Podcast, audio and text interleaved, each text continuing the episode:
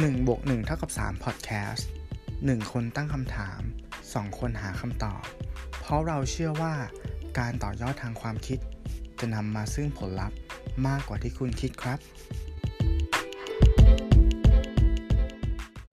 ปฏิเสธไม่ได้เลยครับว่า การเข้ามาของอินเทอร์เน็ต ได้ยกระดับการส่งต่อข้อมูลให้กลายเป็นเรื่องง่ายเพียงปลายนิ้ว โลกทั้งใบได้ถูกย่อลงมาอยู่บนเครื่องมือขนาดเท่าฝ่ามือ สื่อต่างๆ ข้อมูลปริมาณมหาศาล สามารถเข้าถึงได้ผ่านหน้าต่างอิเล็กทรอนิกส์บานนี้ และอีกสิ่งที่ถูกสร้างขึ้นนะครับ ก็คือตัวตนของเราอีกคนหนึ่ง ที่ใช้ชีวิตอยู่บนโลกคู่ขนาน ตัวตนสมมุติบนโลกดิจิตอลที่เสมือนจริงขึ้นทุกวัน สวัสดีครับ วันนี้คุณอยู่กับผม ตู้สิวัตรผมหนึ่งอภิชาติครับ กับ1บวก1เท่ากับ3 Podcast นะครับ EP ที่ 15 ใน EP นี้นะครับ เราจะมาคุยกันถึงวิชารู้เท่าทันสื่อหรือ Media Literacy นะครับ ครับผม โอเค อ่า เดี๋ยวตู้ขอเกริ่นก่อนแล้วกันนะว่าอืมไอ้วิชาเนี้ยมันคืออะไรนะครับ ครับ นิยามของมันเนี่ยเขาบอกว่าไอ้ media literacy เนี่ย คือวิชาว่าด้วยทักษะของบุคคลทั่วไป ในการตรวจสอบคิดวิเคราะห์แยกแยะ ต่ออมข้อมูลที่มันท่วมท้นอยู่บนโลกอินเทอร์เน็ตครับ ซึ่งณปัจจุบันเนี่ยคนหนึ่ง อ่า ยุโรปนะ ประเทศแถบสแกนดิเนเวียนเนี่ย อเมริกาเนี่ยเขาเริ่มบรรจุหลักสูตรเนี่ยเข้าไปในแผนการเรียนละจริงแล้วก็จังเลยอะใช่ แล้วอย่างแคนาดาแคนาดาเรียนตั้งแต่ปหนึ่งโหดมากปหนึ่งปหนึ่งใช่ใช่โอ้ถ้าเป็นฝั่งเอเชีย เอเชียของเราเนี่ครัยบจะมีไต้หวันครับ เป็นประเทศแรกที่นำเข้ามา แล้วก็ล่าสุดเนี่ยตู้รู้จักศัพท์คำนี้จากรายการเจาะใจ ซึ่งเขาโคอืมกับกสทชก็คือ สำนักงานคณะกรรมการกิจการกระจายเสียง กิจการโทรทัศน์และกิจการโทรคมนาคมแห่งชาติเนี่ยเพื่อให้ความรู้ถึงวิชาความรู้เท่าทันสื่อ และล่าสุดนะเห็นว่ากสทชเนี่ยเขาได้มีคู่มือการบูรณาการการจัดการเรียนการสอนแล้วนะ เหมือนกับว่ามันน่าจะสามารถให้ครูเนี่ยเอาไปใช้สอนนักเรียนได้แล้ว แต่ไม่รู้ว่ามันถูก implement หรือยัง อืมคือไม่รู้ว่าเป็นอืมเป็นคอร์สจริง ๆ ในมหาวิทยาลัยหรือว่าในโรงเรียนหรือยังใช่ไหมใช่ใช่แล้วก็ไม่รู้ว่ามันจะเป็นอ่าแค่วิชาเลือกหรือวิชาหลักด้วย อยู่ที่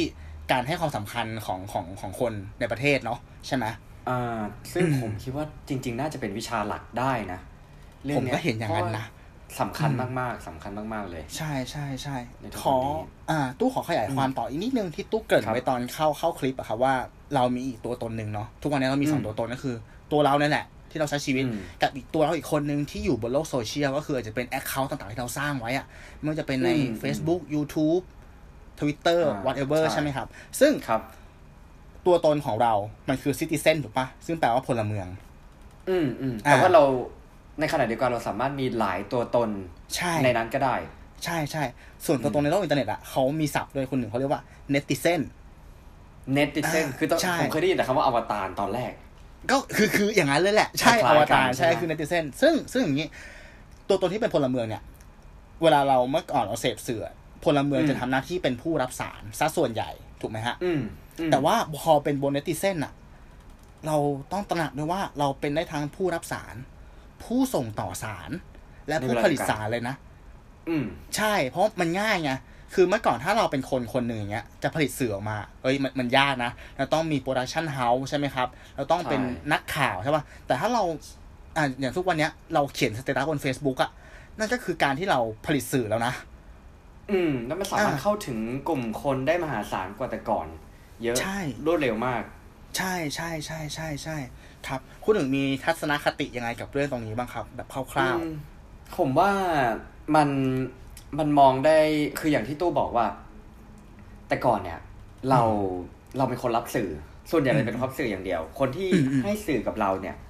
คืออะไรคือใครส่วนใหญ่ก็จะเป็นนักข่าวๆนักข่าวนะฮะและอืมช่องทางของสื่อที่เราสามารถที่จะรับได้จากตรงนั้นเนี่ยอืมถามว่านับนิ้วได้เลยว่ามีอะไรบ้างอ่าอ่าถูกถูกถูกทีวีใช่หนังสือพิมพ์ใช่นะครับ แล้วอืมอ่าวิทยุ อืมอืมแล้ววันวันๆหนึ่งเนี่ยก็คือว่ามันก็จะมี บางบางทีคืออย่างแต่ก่อนสมัยเราเด็ก ๆ เนาะข่าวที่เราจะรับเนี่ย มันเหมือนวันละครั้งอะ ก็คือเช้ามาหนังสือพิมพ์อ่าวันเนี้ยอะไรพาดหัวข่าวแล้วเราก็ค่อย ๆ อาจจะอ่านเข้าไปข้างในว่ามันมีอะไรบ้างอะใช่เอออะไรเงี้ยมันก็จบอืมแต่คือทุกวันเนี้ยเหมันข่าวสารมันมีเรียกได้ว่าทุกนาทีทุกนาทีข่าวใหม่ ๆ ที่มันเข้ามานะฮะจากที่เราเป็นคนรับสื่อ ทุกวันนี้อืมเรามีโทรศัพท์มือถือที่มีกล้องอืมเรามีแพลตฟอร์ม ที่เอ่อพร้อมจะเป็นตัวกระจายเนี่ย เราก็อืมกลายเป็นคนส่งสื่อในเวลาเดียวกันใช่แต่ในขณะเดียวกันความน่ากลัวที่มันเกิดขึ้นนะฮะอืมก็คือสื่อเหล่านั้นเนี่ย เราแน่ใจแค่ไหนว่าเอ่อเป็นสื่อที่เชื่อถือได้อืมนะสมมติอีเคสที่ว่าเราแชร์จากคนอื่นเนี่ย มันเป็นเรื่องจริงหรือเปล่าอืมนะครับ หรือว่าสิ่งที่เราแม้แต่เราเป็นคนแชร์ เริ่มต้นแชร์เองเนี่ยอืมสิ่งเหล่านั้นเนี่ย มันจะส่งผลกระทบกับคนอื่นหรือเปล่าอืมคือผมเคยได้ยินแบบตลกตลกๆนะคือเหมือนเหมือนกับว่ามีคนพูดว่า บางครั้งเนี่ยเขาเนี่ย สมมติเขาจะพิมพ์อะไรขึ้นมาในไลน์ก็ได้ครับ แล้วเขาก็ส่งไปในหลายกลุ่มน่ะอืมอืมถ้าเรื่องนั้นมันเป็นเรื่องที่ค่อนข้างแบบน่าบางทีอาจจะน่าตื่นตกใจหรือน่าสนใจจริง ๆอะ่ะอืมอีกไม่นานเขาอาจจะได้รับข้อความของเขาเองอะ่ะ กลับมา อืม คือมันเป็นอ่าความเร็วมาก เร็วมาก ใช่ใช่ใช่ทุกอย่างมันเร็วมาก และในขณะเดียวกันคือ คือถ้าเราพิมพ์ในเรื่องที่ไม่จริงล่ะ แล้วถ้าเรามีอืมจุดประสงค์ในการที่ว่าหนึ่งจะสร้างสถานการณ์สองคืออาจจะสร้างความเสียหายทางด้านชื่อเสียงให้กับคนอื่นเนี่ย อืม คือมันน่ากลัวมากเลยใช่ใช่เหตุผลว่าทำไมมันก็เลยน่าจะเป็นวิชาหลักมาก และน่าจะเรียนเนาะตั้งแต่แบบ อ่าอืมเด็กๆเลยนะใช่ฮะอืมไอไอกลุ่มคนกลุ่มนั้นนะที่ที่ คิดไม่ดีเนาะพยายามสร้างข่าวปลอมเนี่ยมันมีอยู่แล้ว แล้วก็มีกลุ่มหนึงที่น่าเป็นห่วงด้วยคือเขาคิดว่าสิ่งที่เขาคิดอะมันถูกไงแต่มันไม่ได้ผ่านการแบบคัดกรองที่ถูกต้องอย่างเงี้ย ก็เป็นการส่งต่อข้อมูลผิดๆเหมือนกัน เหมือนเขาไม่รู้อะว่าเขาผิดอะแต่ก็พับบิสไอสื่อนั้นออกไปแล้ว ผมขอแชร์เพิ่มนิดนึงก็คือว่า ผมไปฟังรายการต่อใจนั่นแหละอ่าครับตอนที่คุณสิทธิชัยหยุ่นเนาะปรมาจารย์อืมวงการสื่อมาออก แล้วเขาให้อืมแง่คิดหนึ่งไว้ซึ่งบอกว่าเอ้ยมันดีมากๆเลยเขาบอกว่า เมื่อก่อนเนี่ย สื่อมันมันมีน้อย ย้อนกลับไปสมัยนู้นเลยก็คือมันจะมีช่องหลักแค่ไม่กี่ช่อง ใช่ไหมครับเออออืมตอนนั้นอะเวลาเราจะผลิตสื่อเนี่ย เนื่องจากว่ามันยากด้วย แล้วก็อืมมันใช้เม็ดเงินมหาศาลเพราะฉะนั้นสื่อเนี่ยมันต้องผ่านการคัดกรองมาแล้วในระดับหนึ่งและอืมพอเราพับบิชออกไปเนี่ย มันมีนักข่าวมันมีบริษัทมันมีกองบรรณาธิการใช่ไหมครับ ฉะนั้นคือเป็นเครดิตมันเป็นเครดิตของเขาใช่ใช่อืมคุณจะนำเสนอสื่อที่มันผิดผิดๆอะไม่ได้หรือถ้าผิดจริงๆอะคุณก็โดนฟ้องไง อ่าอ่าอะคุณก็โดนฟ้องเข้าจได้ใช่ ฉะนั้นคนทำสื่อจะเป็นเหมือนกาดที่คอยเฝ้าประตูว่าแบบว่าอะไรคือข้อมูลที่ควรเข้าไปหรือควรออกมา อืมคอยคัดกรองอะ อ่า แต่พอครับเปลี่ยนผ่านไปเนี่ย ไปสู่ยุคทีวีดิจิตอลใช่ไหมที่มันมีเป็นร้อยช่องอะเราจะเห็นได้เลยว่า มันจะมีช่องที่เหมือนกับว่าอ่าเสนอข้อมูลที่มันผิอ่าเป็นเป็นเป็นข้อมูลฝั่งใดฝั่งหนึ่ง ครับ อ่าอันนี้เราจะไม่เราจะไม่กล่าวถึงมากกว่านี้นะครับ แค่แค่อ่ายกตัวอย่างให้ฟังเฉยๆยกตัวอย่างเจะให้ฟังอ่าก็ก็เหมือนเห็นได้เลยนะว่านะตอนนั้นที่ท่องทีวีเยอะอะคุณภาพของสื่อเอ้ยสื่อดีๆมันก็มีนะช่องดีๆก็มีแต่ว่าโดยรวมแล้วอะผมว่าคุณภาพของสื่อโดยรวมอะมันมัน drop ลงอ่าคือผมว่ามันเป็นอะไรที่พอเข้าใจได้ เพราะว่าการเข้ามาของสื่อออนไลน์ถูกต้องไหมครับอืมมันทำให้หนึ่งคือเรื่องเลตติ้ง อย่าเออลืมว่าเม็ดเงินโฆษณาเนี่ยอืมมันโดนแชร์อืมอืใช่ไหมฮะ ซึ่งอันนั้นมันเป็นใช่ใช่มันเป็นบ่อน้ำที่ผลิตเงินให้กับทางแบบสื่อแบบยุคเดิมๆพอทีนี้เม็ดเงินโฆษณาไปเนี่ย ถามว่าสิ่งที่เราต้องทำคือมันต้องเรื่องเลตติ้งอืมแล้วบางทีเลตติ้งที่เราคาดหวังให้มันสูงเนี่ยสิ่งที่มันแปรผกผันกันน่ะ คือจรรยาบรรณถูกทุกวันนี้บางทีที่เราเห็นกันอะ มันก็เลยกลายเป็นว่า เริ่มมีการที่บางที ข่าวแบบเป็นช่วงข่าวนะ แต่กลับอืมเอาคลิปทางออนไลน์เนี่ยมาฉายวนอ่อ่ฉายวนใช่ฉายวนใช่ไหมใช่ใช่อืมเออ ซึ่งเราพอพอเราดูจบอ่ายอมรับว่าบางทีเราคิดย้อนกลับไปแล้วแบบ เอ้ยเราไม่ได้เราไม่ค่อยได้อะไรจากสิ่งสิ่งเราเนี่ย หรือบางอย่างพวกเนี้ยเราสามารถพิมพ์เสิร์ชแล้วก็ดูเองได้ด้วย คือเราไม่ต้องมาคอยนั่งดูทีวี เราโฆษณาจบอะไรเงี้ย มันก็เลยเป็นเรื่องของผมคิดว่าคำหนึ่งก็คือเรื่องของจรรยาบรรณฮะ อืมจรรยาบรรณเนาะที่แล้วก็เห็นความเปลี่ยนแปลงไป อืม นักข่าวนักข่าวที่เป็นนักข่าวมือสมัครเล่นอะเนาะคือทุกคนอะเดี๋ยวนี้มันมันถึงข่าวเร็วเพราะว่าเขาเจอปุ๊บเขาเขาถ่ายแล้วไง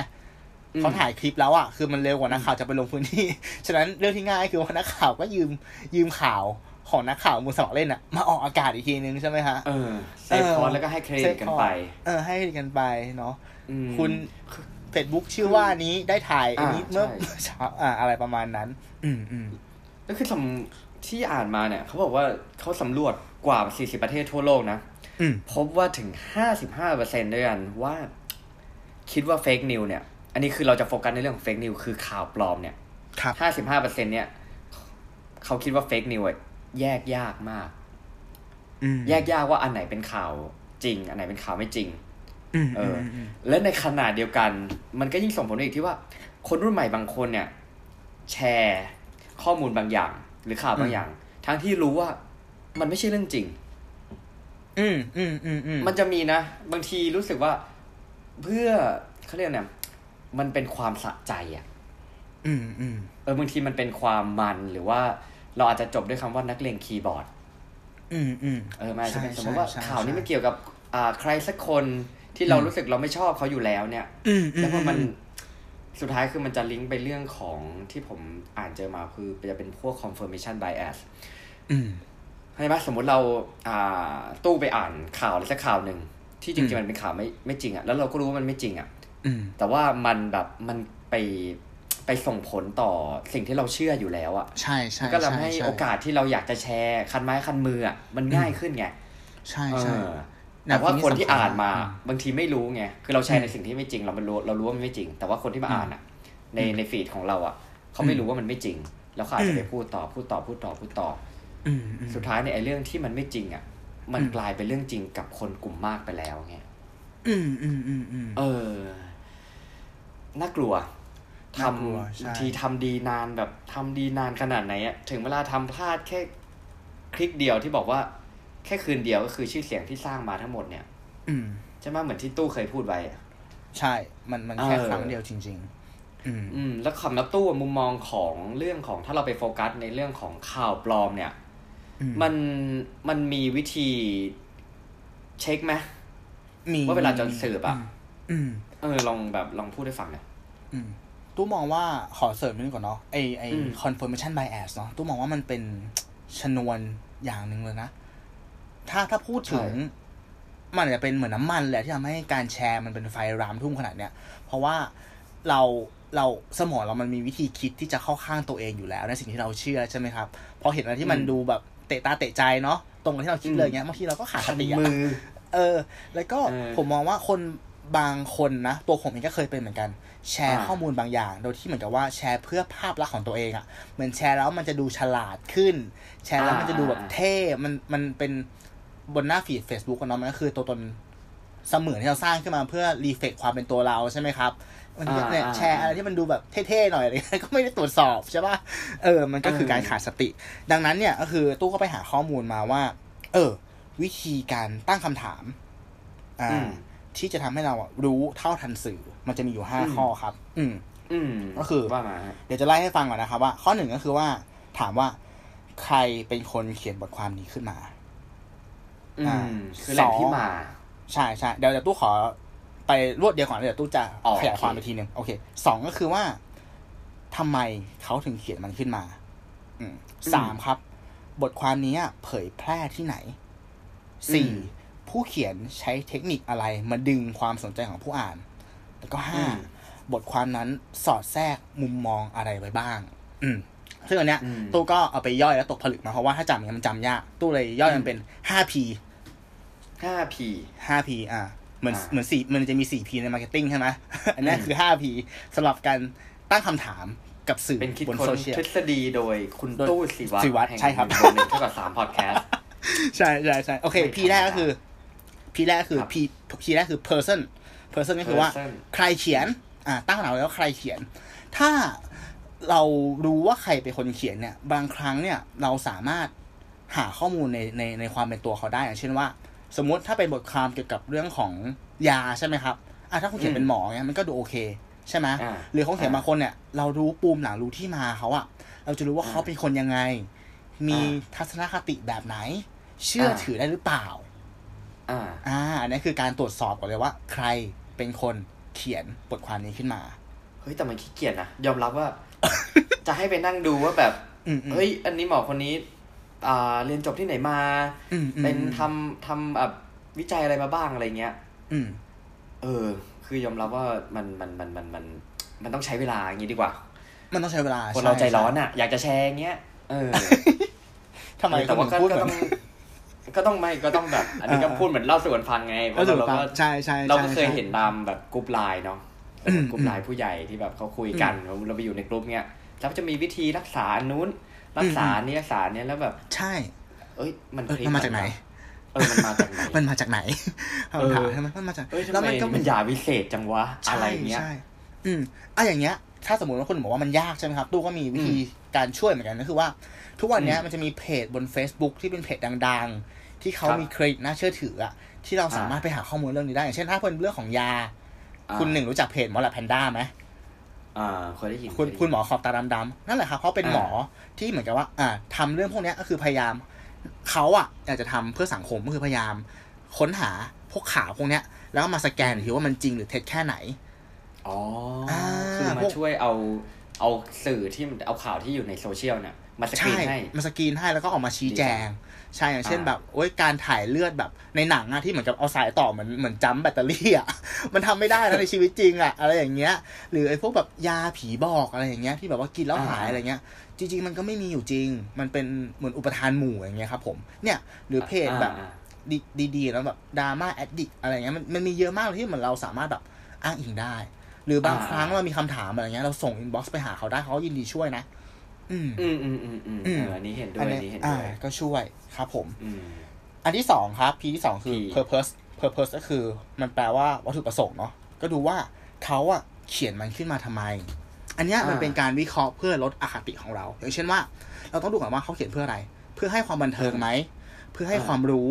หรืออย่างไรอ่าสมมุติถ้าเขาเขียนเพื่อให้ความบันเทิงเนี้ย เราก็ไม่ต้องไปจริงจังกับมันมากอืม ถึงภาพออกปะก็คือดูเอ่ออืม for fun ก็ไม่ต้องคิดมากอะไรหรือถ้าถ้าเขาเขียนเพื่อจะให้ความรู้ เออ แล้วก็ดูว่ามันจริงมันเท็จแค่ไหน เอาไปใช้จริงได้หรือเปล่าอืมอืมอืมอืมอ่า หรือเขาเขียนเพื่อโจมตีใครอย่างเงี้ย เออ เราสามารถเราต้องดูก่อนว่าวัตถุประสงค์เขาเขียนอะเขียนขึ้นมาเพื่ออะไร อันนี้คือ step ที่สองเอ้ยอันนี้พอพอข้อนี้ขอแทรกหน่อยอืมสิ่งที่ทำให้คิดถึงคือการพาดหัวข่าวเว้ยอ่าใช่ไหมอืช่วงใช่นี้เราจะเห็นใช่การแบบการพาดหัวข่าวที่แบบ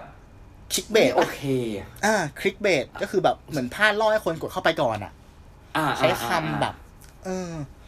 คือให้เหมือนดึงเข้าไปแล้วก็จะมี ad เหมือนกับว่า อันนี้คือ purpose ของเขาก็คือว่าเอ่อต้องการให้คนคลิกดูเยอะที่สุดเนี่ย ใช่ แล้วจะเดี๋ยวนี้มันจะมีแบบค่อนข้างเยอะมากก็ต้องใช้แบบใช้สติแบบไอ้นี่กันดีๆเหมือนกันอืมจริงๆถ้าข่าวไม่มีอะไรเนี่ยแต่พาดหัวไม่มีข่าวอะไรดูรุนแรงมาเอกอเออ เหมือนดูแลมากแล้วเขาแบบเอออีหยังวะแค่เนี้ยเหรอเออใช้คำว่าอีหยังวะอีหยังวะเลยแบบช็อกใช่ไหมแคปเออใช่ใช่ใช่อะอืมเป็น P ที่สามต่อไปพีที่สามก็คือ place ครับ place ก็คือบทอืมความเนี้ยมันถูกเผยแพร่ที่ไหน ที่อืมมามันมันมันมันมันเชื่อถือได้หรือเปล่า อ่า อย่างเช่นอืมบางครั้งเนี่ยอะถ้าเป็นตัวบุคคลมันไม่ชัวร์ใช่ไหมดูที่มาก่อน มันมาอืมจากเว็บไซต์ไหนมันมาจากแพลตฟอร์มไหน มันมีเรื่องตลกเรื่องหนึ่งของอเมริกาที่ผมจะเล่าให้ฟัง เด็กคนหนึ่งก็ทำวิทยานิพนธ์เกี่ยวกับการใช้น้ำมันกัญชาอ่าก็ไปหาข้อมูลเนี่ยมา support วิทยานิพนธ์เขาอย่างเงี้ยสืบไปสืบมาไอ้ข้อมูลที่เอามา เอามาจากเพจขายกัญชาอ๋อเหมือนเป็นแบบ article ที่เพจขายกัญชาเขียนขึ้นมาเพื่อแบบให้มันขึ้น SEO อะไรอย่างเงี้ย เนี่ยคือแบบอืมอืมแหล่งที่มามันไม่น่าเชื่อถืออะ get มาเขาก็เขียนเขียนได้ดีสิบอกเขาก็ต้องขายของถูกไหมฮะว่าแบบว่ากัญชามันดีอย่างงู้นอย่างนี้อย่างนั้นน่ะ ซึ่งถ้ามันเป็นวิทยานิพนธ์เรื่องน้ำมันกัญชาเนี่ยมันควรเอาข้อมูลจากแบบพวกหน่วยงานของ ของในทางกาการรแพทย์หรืกาอรเปวิล่าจัยจริงเออในการวิจัยหรือเอเปอล่าเพจขายของอืมมันก็ต้องมันก็ต้องมันก็ต้องโอเคอยู่แล้วใช่ไหมเพจขายของอะแล้วมันเอก็อตรงกับมันต้องคอนเขียเฟนอให้ร์ชันให้ไบดูแอดดีของอยู่คนแล้วหาข้อมูลถูไงกต้องถูกต้องใช่ อืมอ่าอ่าอันเนี้ยเนี่ยพอพอพูดถึง place เนี่ยบางทีเราก็ไปเกาะกับสำนักข่าวที่มันน่าเชื่อถือเนาะอย่างตู้อย่างเงี้ยตัวตู้เองอะตู้จะเสพข่าวจากแค่สำนักข่าวที่ตู้เชื่อถือเท่านั้น อืมอืมอืมอะก็เลยรู้มีอยู่แค่ไม่กี่อย่างก็คือเข้าเข้าไปดูดูๆเนาะพอดแคสอะไรเงี้ยก็แบบแค่นั้นอะแล้วมันน่าเชื่อถือไงเราก็ไม่ต้องไปเสียเวลาไปสกรีน กับข่าวที่มันเยอะมากๆบนหน้าฟีดอืมเออยอมรับว่าบางทีอืมเดี๋ยวนี้ถ้าอยากจะอ่านข่าวบางทีคือเราจะเข้าไปในเว็บเขาอืมเลย หรืออะไปอืมหน้าเพจเขาเลย อืมมันรู้สึกว่ามันแบบมันมันดูเชื่อถือกว่าความรู้สึกเรานะแล้วมันใช่ได้เจอใช่แบบเหมือนแบบข้อมูลที่เราอยากจะหาจริง อืม ใช่ด้วยใช่ แล้วก็อ่ามีมีอีกอีกหลักการหนึ่งที่อยากจะแชร์ให้ผู้ฟังฟังด้วยเนาะหมายถึงว่า บางครั้งอะ เออจริงไว้ยว่าข่าวมันเยอะ แล้วเราเสพไม่หมดๆอืมไอไอแนวคิดเนี้ยมันก็ใช้ได้เหมือนกันแนวคิดที่ว่า ถ้าเรื่องมันใหญ่จริง ๆ อะ เดี๋ยวเราก็รู้เองแหละออืมอืมอืมอืมเออคือถ้ามันมันสำคัญจริงๆอะมันก็ต้องมีสักสื่อหรือสักคนหนึ่งอะมาเล่าให้เราฟังนึกภาพบอกใช่ไหมครับ เรื่องที่แบบเออมันต้องรู้อย่างเช่นทุกวันเนี้ยก็แบบ เรื่องที่ของฮ่องกงเนาะสงครามอเมริกากับจีนอย่างเงี้ย คืออโอ้โหมันมันประดังเข้ามาคือเนี่ยมันดังจริงๆแล้วเราก็ต้องรู้ เออ อย่างนั้นไอ้ข่าวเล็กข่าวน้อยอะไรเงี้ย ข้ามได้ก็ข้ามไปบ้างก็ได้ อืม อืมอืมอืมอืมอ่าอันนี้เห็นด้วยครับอันนี้เห็นด้วย โอเค แล้วก็ข้อสี่ครับ persuade ก็คือการชักชวน อ่า อ่าก็คือ ให้ดูว่าผู้เขียนอะเขาใช้เทคนิคอะไรมาดึงความสนใจของผู้อ่าน อันเนี้ยมันก็คือ framing bias เนาะที่เราเคยคุยกันเมื่อเมื่อ EP ก่อนๆก็คืออ่าวิธีการนำเสนออะอย่างที่คนหนึ่งพูดเมื่อกี้ถูกมากเลยไอคิกเบสอะอ๋อเออเขาพยายามนำเสนอลิงว่าก์อยู่ในข้อนี้ใช่ไหมอ่าก็ดู เอออืมอืมอ๋อคลิกไปแล้วก็รู้ละเออมันต้องการแค่ให้เรากดเข้าไปดูอะ หรืออาเขาทำใช้วิธีไหนอะแบบ เขียนโจมตีหรือเขียนข้อมูลให้มันดูบิดเบือนเนาะหรือว่า อืมอืมอยากจะพูดชื่อได้ไหม เอางี้ ตู้ขออ่ายังไม่ขอยากชื่กันเลี่ยง อ่าเลี่ยงเลี่ยงไหอัมนนี้หรือว่า อ่าโอเค เรียนแล้วกันสำนักข่าวสำนักข่าวหนึ่งแล้วกัน นะอ่าๆเออ ตู้มองว่าเขาเสนอข่าวอะ ไม่ได้เสนอแบบบวกหรือลบอะ แต่เขาเสนอแบบสร้างสรรค์อะคือต่อให้เป็นอืมเรื่องเรื่องหนึ่งเนี้ย เรื่องสงครามอย่างเงี้ย มันก็มีอ่ามุมุมมองในการนำเสนอที่แตกต่างกัน คุณอาจจะเอาอ่าจำนวนผู้ผู้เสียชีวิตขึ้นนำก็ได้ แต่มันก็จะเป็นเรื่องอ่าในในแง่ของ negative ใช่ไหมครับ แต่คุณมีอ่าวิธีการ framing ให้มันดูสร้างสรรค์อะอ่าอ่าอ่าเออ คือไม่ต้องเอาคนเรามันอ่อนไหวกับ กับเรื่องดราม่าเนาะเรื่องแบบระเบิดตุ้มตามคนนู้นเสียชีวิตอะไรเงี้ยมันไม่จำเป็นนะเรา framing ให้มันดูสร้างสรรค์ก็ได้อืมวิธีการเล่าเรื่องอันเนี้ยผมคิดว่าสำคัญมาก ๆเลย อืมอืมอืมนั่นแหละก็คืออยากให้ดูว่าเออ วิธีการนำเสนอเขาว่ามันดูสร้างสรรค์ไหมอืมอืมันเชื่อถือได้หรือเปล่าอะไรอย่างเงี้ยอืมอืมประมาณนี้ครับ แล้วก็พีสุดท้ายครับ ก็คือ perspective บทความนั้นสอดแทรกมุมมองอะไรไปบ้าง อันเนี้ยตัวว่าเป็นพีที่สำคัญที่สุดเลย ก็คือว่าพออ่านแล้วใช่ไหม เราก็ต้องดูว่า เออ เราได้อะไรกับมันบ้างอืมที่เราอ่านมันมา เออ มันเอาไปปรับใช้ได้ไหม มันให้มุมมองอะไรเรา หรือมองต่อยอดไปอีกนะว่า คนเขียนอะเขาพยายามสื่ออะไรในมุมมองไหน มันมีอะไรที่มันสอดแทรกอยู่ระหว่างบรรทัดหรือเปล่า สิ่งที่เขาไม่เล่าออกมา อะไรแบบเนี้ยอืมเออ มันเป็นการตกผลึกนะ กับกับฐานข้อมูลนั้นที่เข้ามา เพราะว่าเหมือนทุกวันนี้คือเราเรารับ เรารับแบบเสพสื่อค่อนข้างเยอะเนาะอืมคือถ้าเราเสพยอมรับนะว่าบางทีถ้าเสพเยอะๆแล้วมันเป็นอ่ามันเป็นในเรื่องของแบบนกาทีฟอืมเยอะๆอะอืมอืมเขาด้วยกับว่าเรื่องของ P ของ perspective เนี่ยก็คือสิ่งอืมที่เราได้เนี่ยอืมบางทีมันทำให้เราจิตตกเว้ยอืมเออ คือตัวเลงบางทีมันแม้อาจจะเป็นข่าวจริง หรือข่าวเอ่อหรือข่าวไม่จริงก็ตามเนี่ย แต่พอเราเสพไปเยอะเนี่ย แล้วมันเป็นด้านเพราะว่าอย่าลืมว่า อย่างที่ตู้บอกอะ่ะบางทีคือการที่อาจจะเป็นเรื่องของเรตติ้งหรืออาจจะได้พื้นที่ในโซเชียลหรือ feed เนี่ยอืมมันก็อาจจะเล่นในแง่ของเออความเชื่อบ้างใช่ไหมพูดถึงความเชื่ออืมเหตุการณ์อืมรุนแรงข่าวร้ายบ้าง หรือคนดังบ้างพวกเนี้ยบางทีอาจจะเหมือนดึงเรตติ้งคนได้ค่อนข้างดีเงี้ยเพราะเวลาเราไปไปอ่านเนี่ยแล้ววิธีการอัลกอริทึมของตัวอาจจะเป็นเว็บไซต์ หรืออาจจะเป็นโซเชียลมีเดียเนี่ยที่อืมคัดข่าวมาให้เราเนี่ยอืม บางทีพอมันอ่านอะไรที่มัน negative หรือว่าด้านลบเยอะๆเนี่ยอืมยอมรับว่ามันก็มีผลกับกับแบบกับจิตเราเหมือนกันนะอืมเออเหมือนใช่ปัญหาใช่ข้างนอกที่เราเจอแบบเป็นแอคชวลที่แบบเจอกับตัวตนของเราจริงๆอะมันบางทีมันก็เยอะพออยู่แล้วอะอืมอืมแล้วพอเราเปิดมือถือขึ้นมา เราก็จะเหมือนไปรับจากแบบไอ้นี่มาอีกอะ ใช่ใช่เอใช่อกลายเป็นสุดท้ายคือ เออแล้วสรุปคือเราจะเสพข่าวไป ไปทำไมในเมื่อมันไม่ได้อะไรขึ้นมา อืม เออ นั่นแหละ คือเราว่าเฟกนิวอะ ที่ที่ดูมาเนี่ยมันมีสองแบบเว้ยอ่าเออ ขอแยกเป็นสองประเภท คือจำเป็นในแง่ของ misinformation อืม misinformation คืออะไรก็คือเป็นคือเป็นข่าวสารที่แพร่ออกมาโดยแบบตั้งใจ หรืออาจจะไม่ตั้งใจก็ตาม แต่มันอาจจะทำให้เกิดการหลงผิด อืมอ่าอีกอันหนึ่งคือ disinformation อืมอันเนี้ยหนักกว่า อันนี้คือเหมือนเป็นข้อมูลข่าวสารที่จงใจ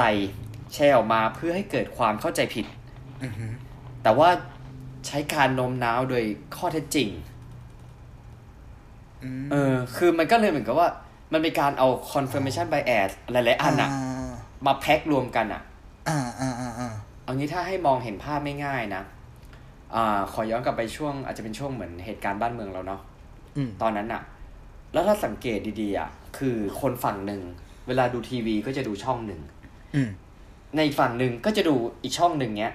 ใช่แล้วมัใช่นก็จะมีการโจมตีกันไปโจมตีกันมาเนี่ยอืมแล้วคือข้อมูลที่เขาเอามาพูดอะ โอเคมันอืมเป็นเรื่องจริงของฝั่งตรงข้ามก็จริง แต่มันเอาอืมเรื่องจริงที่แบบเอามาแพ็ครวมกันแบบเพื่อตรงกับ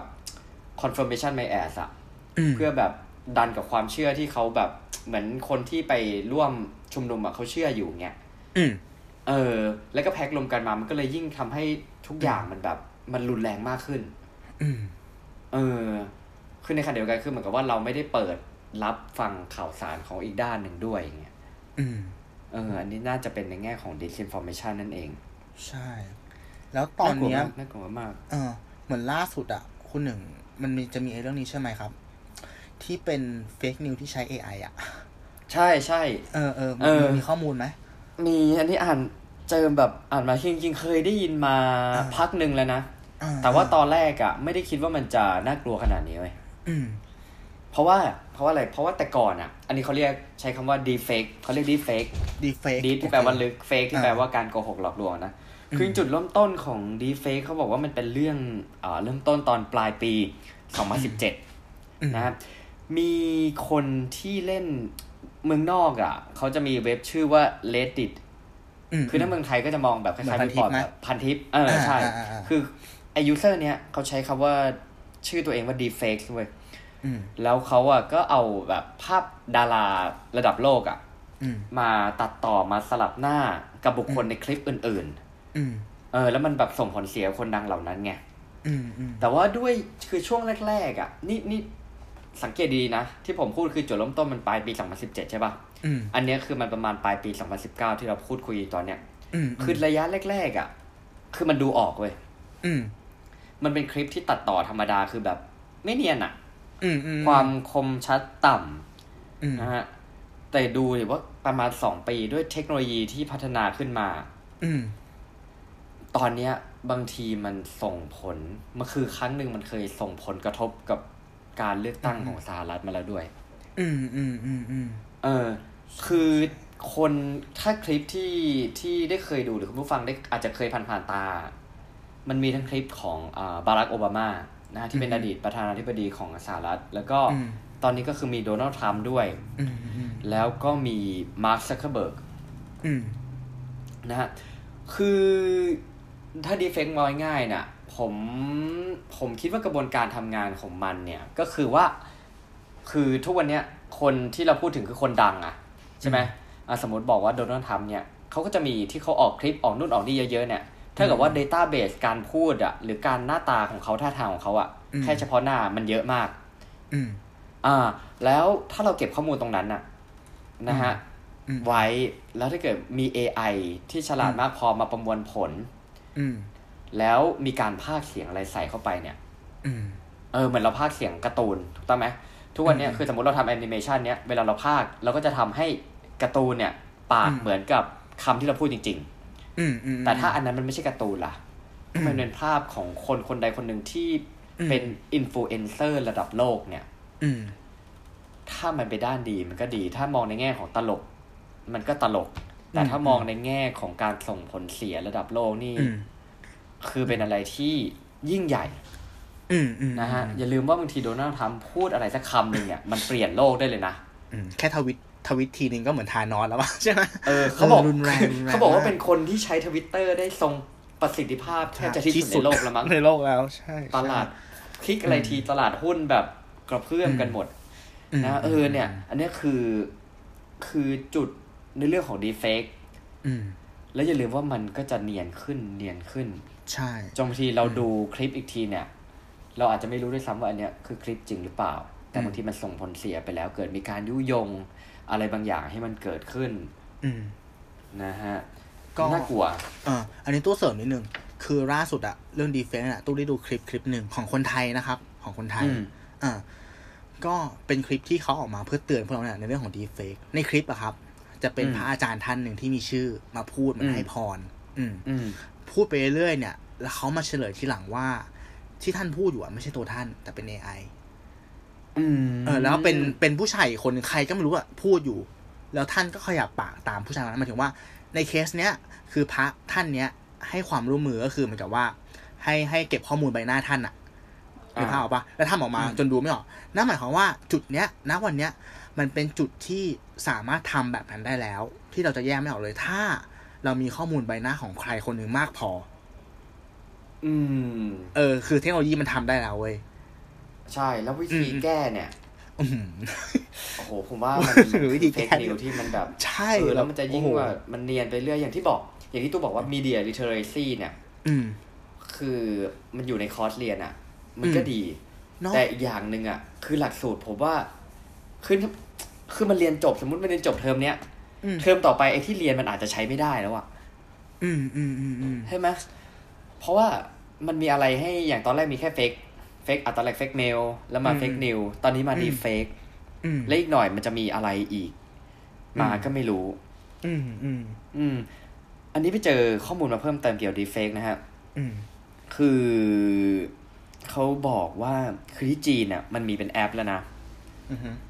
ที่ไทยผมไม่แน่ใจหมายถึงว่าในอืมนี้แต่ที่จีนเขามีแอปชื่อว่า คือเป็นอ่าอ่านว่าเฉียวแล้วก็ ZAO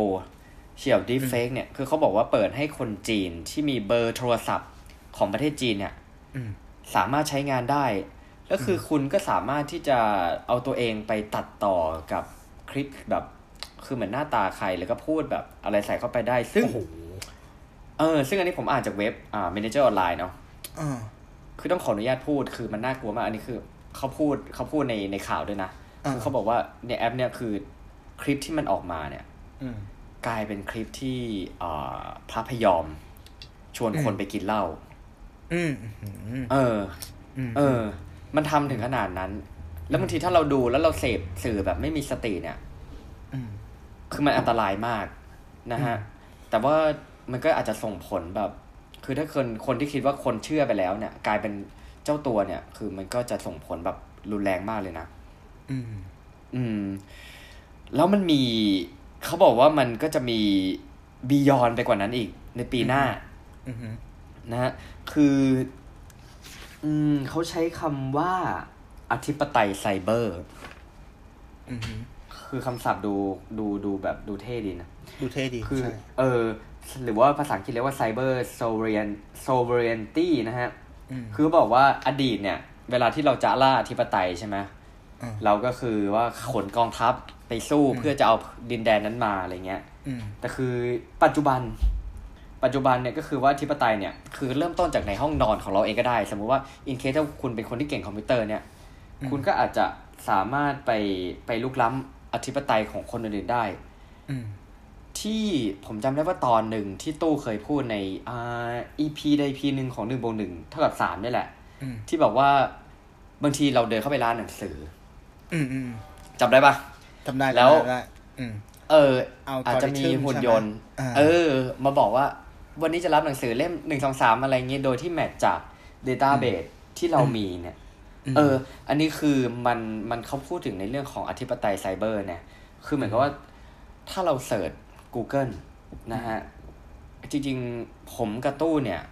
อาจจะผมไม่รู้มันมันเป็นได้ถึงขนาดนี้หรือยังนะ ผมกับตู้อาจจะเสิร์ชคำเดียวกันหรือคล้าย ๆ กันเนี่ยอืมผลที่ออกมาเนี่ย มันอาจจะไม่ได้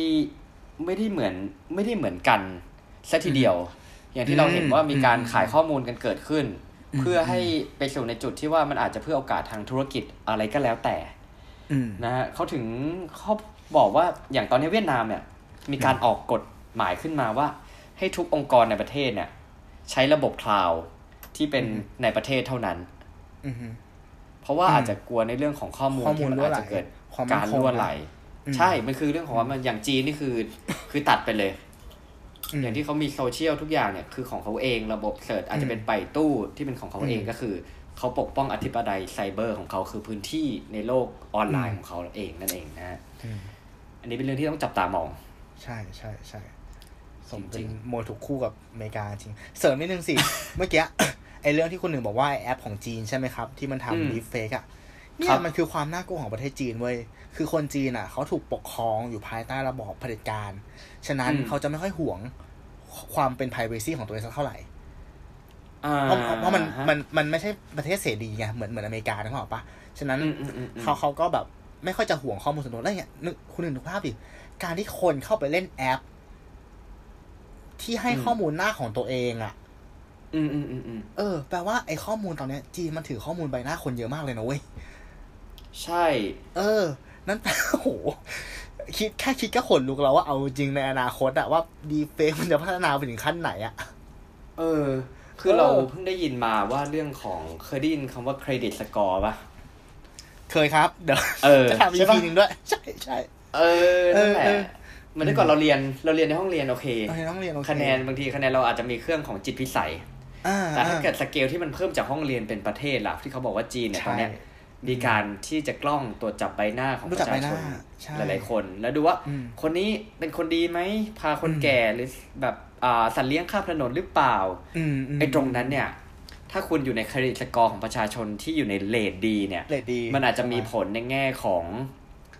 อ่า ผมไม่แน่ใจว่าอาจจะแบบ